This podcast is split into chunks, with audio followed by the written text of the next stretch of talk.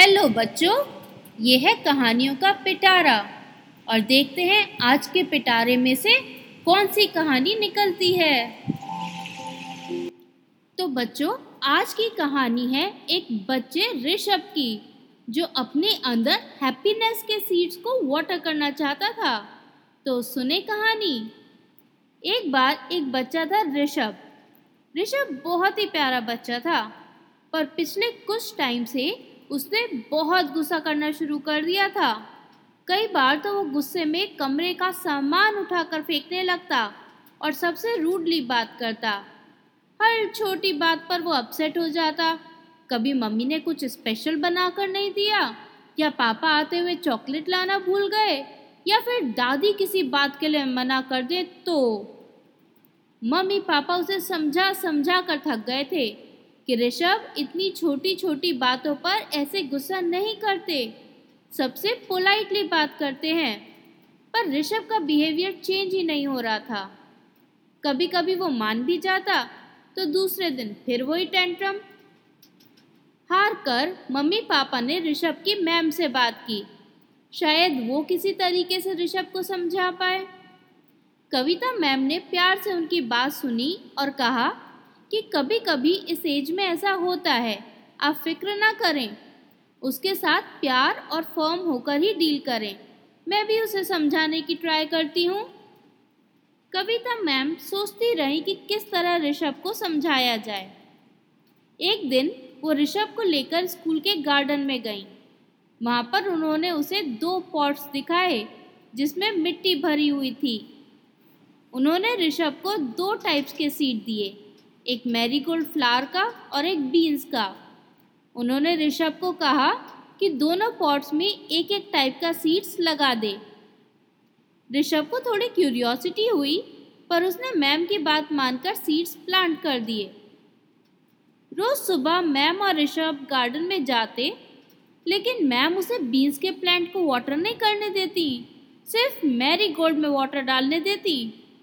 चार पाँच दिन में ही मैरीगोल्ड प्लांट में छोटी छोटी लीव्स दिखाई देने लगी, पर बीन्स का सीड पूरी तरह सूख गया।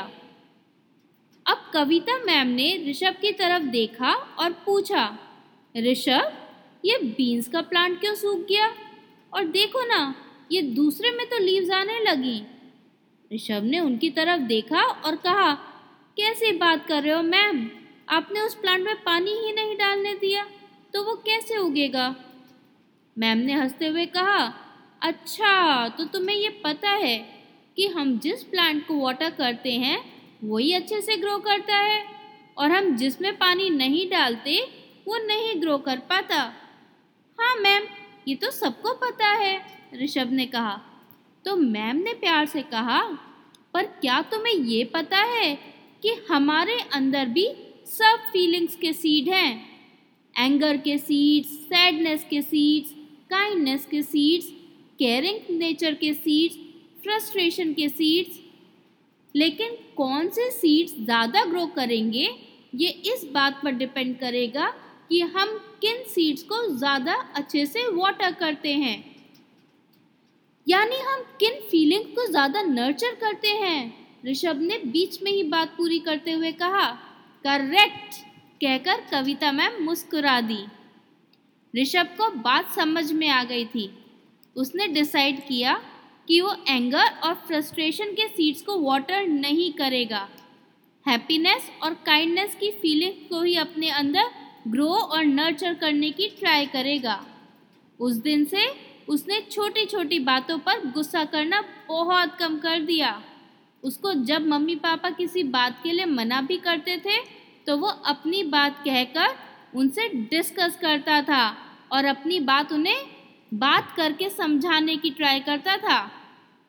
मम्मी पापा उसमें आए इस चेंज से बहुत खुश थे और ऋषभ को भी ऑलरेडी अपने अंदर हैप्पीनेस के सीड्स को वाटर करने का मौका मिल रहा था।